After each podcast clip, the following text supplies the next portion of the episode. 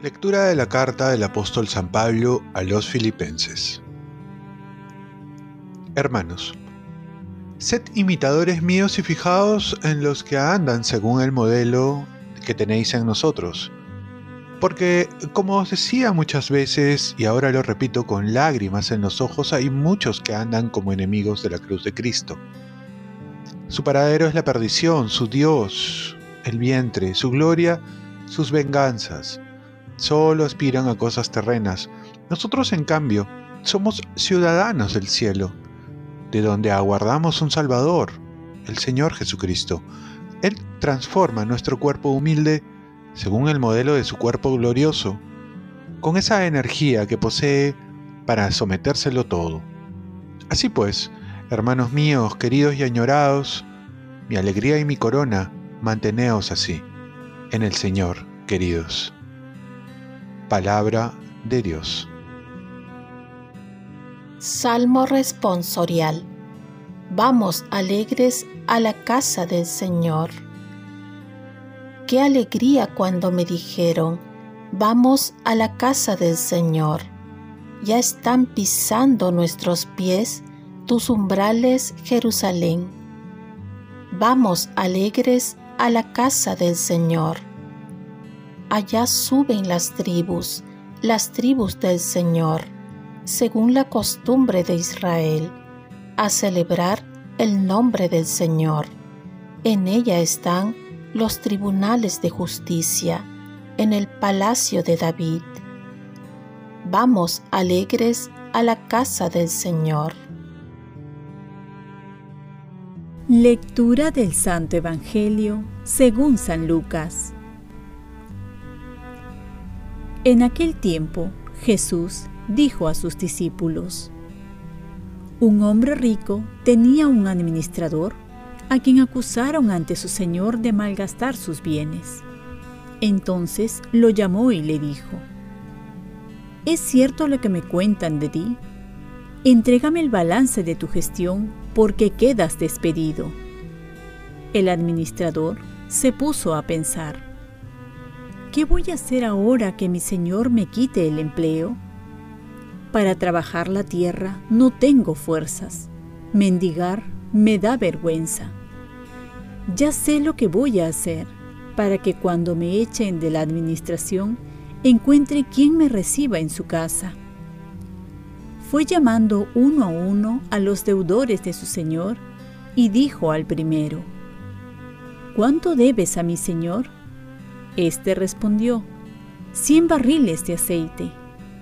Él le dijo, aquí está tu recibo, date prisa, siéntate y escribe cincuenta.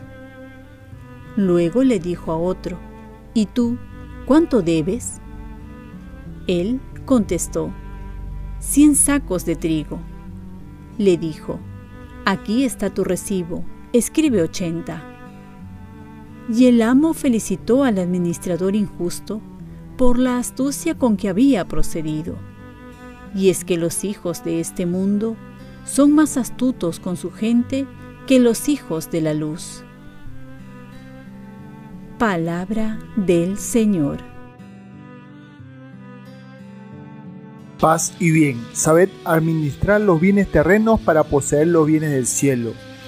La pregunta es para nosotros, ¿Cómo estamos empleando la riqueza que Dios nos ha dado? El dinero que muchas veces es causa de injusticias, tentaciones, peleas, divisiones, también puede ser un medio para hacer el bien, una forma de ganarnos el cielo. Es así que la astucia que tienen los hijos de las tinieblas también la deben tener los hijos de la luz para trabajar por el reino de Dios. La parábola trae dos advertencias. La primera indica que hay que ser fieles en lo poco para hacerlo en lo grande, ser buenos administradores de lo que está a nuestro alcance para alcanzar los bienes mayores que son los imperecederos, aquellos que son para siempre. El mayor bien es estar junto al Señor para toda la eternidad, nuestra salvación. Por otro lado, se nos advierte también la fórmula que no se puede servir a dos señores, es decir, que no se puede endiosar al dinero, porque se convierte uno en enemigo de Dios y de su reino. El que adora a Dios verdaderamente usa el dinero para servir a Dios, para su gloria, para ayudar al prójimo, para alcanzar la santidad. San Pablo va a decir que nos portemos no como enemigos de la cruz, sino que estamos llamados a perseverar firmemente en el Señor. Ser administradores no solo comprende los bienes, sino también nuestro cuerpo, que le pertenece a Dios. Para ello debemos aspirar a los bienes eternos que nos esperan y que depende de cómo administramos estos bienes terrenos que hoy tenemos. Oremos.